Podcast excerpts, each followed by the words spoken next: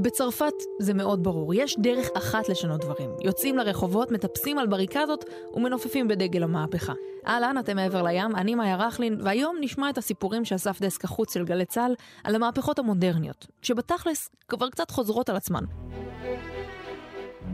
נתחיל עם מי שמוצאים את עצמם פעם אחר פעם בחזית המאבק, הסטודנטים. מחאות בצרפת הפכו כבר מזמן לתיאטרון.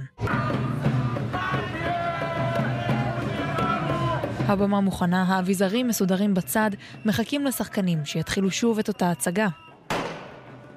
השבוע חזרו הצרפתים לרחובות, והצעדות המסורתיות ליום הפועלים הבינלאומי הפכו מהר מאוד להתנגדות אלימה.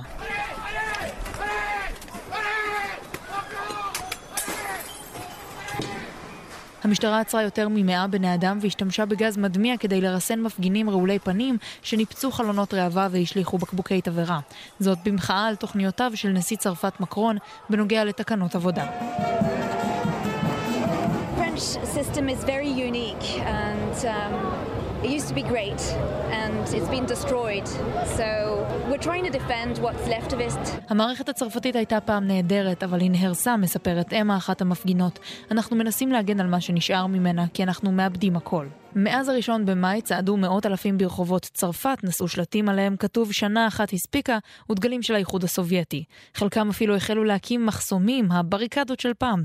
תמונות ששחזרו את אירועי חודש הפרעות טוב יותר מכל תערוכה שתכננה לעשות זאת. France, May 1968. Chaos ruled the streets. במאי 1968, לפני 50 שנים בדיוק, מה שהחל כסדרת שביתות של איגודי תלמידים באוניברסיטאות פריז, שיתק את כל צרפת.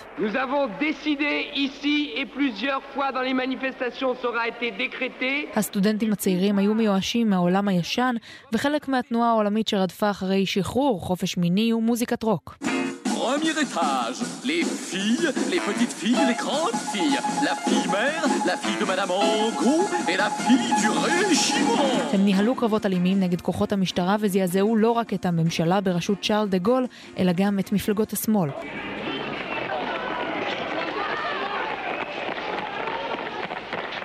צרפת נסחפה אחרי התלמידים, ובסופו של דבר, כששני שליש מכוח העבודה במדינה הושבת, פוזרה האספה הלאומית הצרפתית. גם החודש הסטודנטים עומדים בחזית.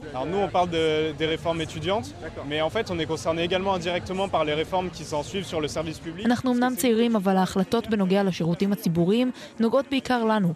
אנחנו ניפגע מאותן רפורמות במחירים על הכרטיסים לרכבות, ואנחנו נהיה אלה שילכו לאוניברסיטה ברגל, מספר אחד המפגינים, סטודנט וחבר המפלגה הקומוניסטית.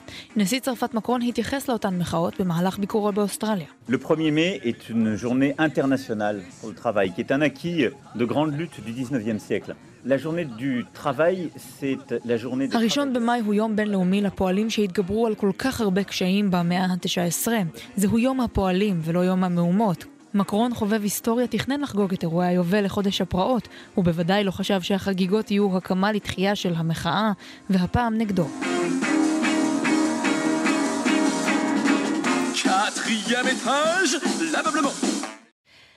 נשים צרפתיות היו חלק חשוב בעיצוב הפמיניזם ברחבי העולם. סימון דה בובואר הניחה את התשתית לפמיניזם של המאה ה-20, ונשים כמו קוקו שנל עזרו לעצב את הדרך בה הפמיניזם נראה עד היום.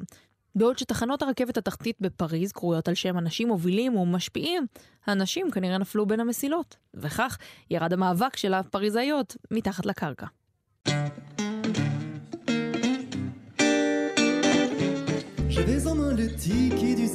אם תעשו טיול קצר בפריז ותעלו על המטרו, תעברו בדרככם בכמה משלוש מאות התחנות הנושאות שמות היסטוריים שונים. חדי ההבחנה ביניכם ישימו לב שרק ארבע מתוכן נושאות שמות של נשים. הסטטיסטיקה האנטי-פמיניסטית הזו עוררה את זמן של נשים רבות בצרפת, שקראו לסיים את המחדל. אנ ססיל מייפר, יושבת ראש הקרן למען הנשים בצרפת, מסבירה למה זה צריך להפריע לכולנו. Having the names of women in the public space It is very important for the population to remember them. We should not erase women from our collective memory, from our history. חשוב מאוד ששמות הנשים יהיו במקומות ציבוריים כדי שנזכור אותן, אומרת מייפר. אסור לנו למחוק נשים מהזיכרון הקולקטיבי ומההיסטוריה שלנו. לקראת השקתן של שתי תחנות מטרו חדשות, ארגון תעוזה פמיניסטית קרא לציבור להצביע ולבחור אילו שמות של נשים יתנוססו על השלטים. והזוכות הן... תחנת לוסי אוברק. שהייתה גיבורת מחתרת ההתנגדות הצרפתית במלחמת העולם השנייה. התחנה הבאה, ברברה. או בשמה האמיתי, מוניק אנדרה סרף, זמרת שנסונים צרפתייה יהודייה. אבל עבור הפריזאיות מדובר במאבק גדול הרבה יותר, כפי שמספרת סיסיל ברנהיים, נשיאת שדולת הנשים בפריז. The idea is really to get active, to have feminine role models recognized, and then uh, metro station is one way of having that. It is a small change, however, I think it's a good start. הרעיון הוא לפעול למען ההכרה בנשים שמהוות דוגמה, ותחנות המטרו הן רק דרך אחת לעשות זאת. זה שינוי קטן, אבל זאת התחלה טובה, כך ברנהיים. ואכן סיפור המטרו הוא רק מקרה מבחן אחד קטן למדינה שהנשיא שלה מתיימר להיות לא פחות מפמיניסט. My first objective is to be a feminist recognized by women, which is much more important. אבל בשטח התמונה הרבה יותר מורכבת. The words are very strong against violence. However, we do not have the means to actually make it better for women in France. The problem is that the government is not actually putting the money on the table to make it really better. המילים נגד אלימות כלפי נשים חזקות מאוד, אבל הממשלה לא נותנת לכך את התקציב הדרוש. אין באמת כוונה לשפר את המצב עבור הנשים בצרפת, אומרת מייפר, שאולי יכולה להתנחם בעוד צעד קטן עבור האישה הצרפתייה.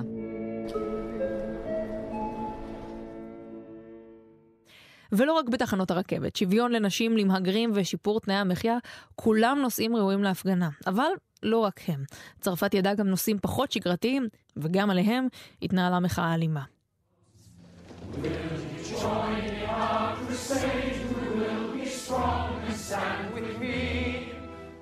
ז'אן מורד בממסד. הוא לא חי בצרפת של המאה ה-18, אלא גר שם היום. הוא גם לא גנב כיכר לחם, אלא השחית שבע קצביות בז'נבה. ז'אן זה גם בכלל שם בדוי. הוא לא מנסה לשחרר את העם הצרפתי, אלא את החיות.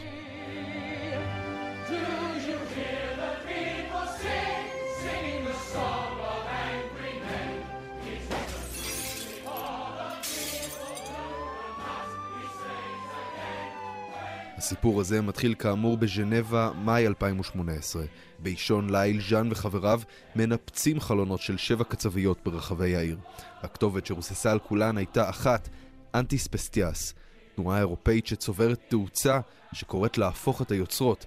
האדם הוא לא מעל החיה, אלא הם שווים. Alors, euh, si on s'attaque spécifiquement à des boucheries aujourd'hui, c'est parce qu'elles étalent avec fierté euh, les morceaux de cadavres des, des animaux qui ont été abattus. Euh, il faudra se reposer la question. אנחנו תוקפים דווקא את הקצביות משום שהן מפיצות בגאווה חתיכות מגופות, הוא מספר. אם היו שם גופות של בני אדם במקום גופות של חיות, איך הייתם מרגישים עם זה? האם לקצב אין חלק באשמה? כל מי שלוקח חלק בזה הוא אשם. והמסר הזה מתפשט. בעיירה ליל שבצרפת נופצו בשבועיים האחרונים חלונות של שתי קצוויות ומסעדת בשרים. שותפו של ז'אן, נקרא לו מריוס לצורך העניין, אומר שהם פועלים בלית ברירה.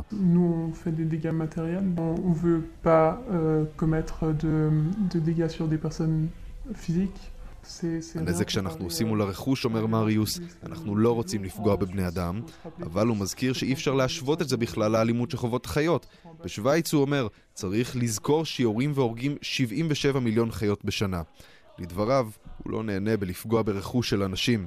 אבל מריוס מצידו טוען שלהיות טבעוני זה פשוט לא מספיק. Être vegan, c'est être neutre par rapport au combat.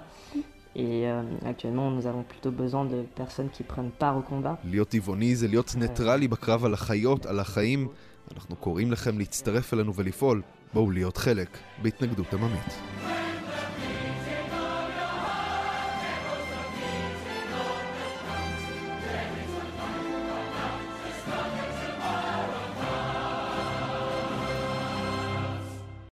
בסופו של דבר איגוד הקצבים הצרפתים יצאו גם הם לרחובות ודרשו protection לא פחות מהממשלה, כדי שתעזור להם להתגונן מפני האלימות של הקומנדו הטבעוני.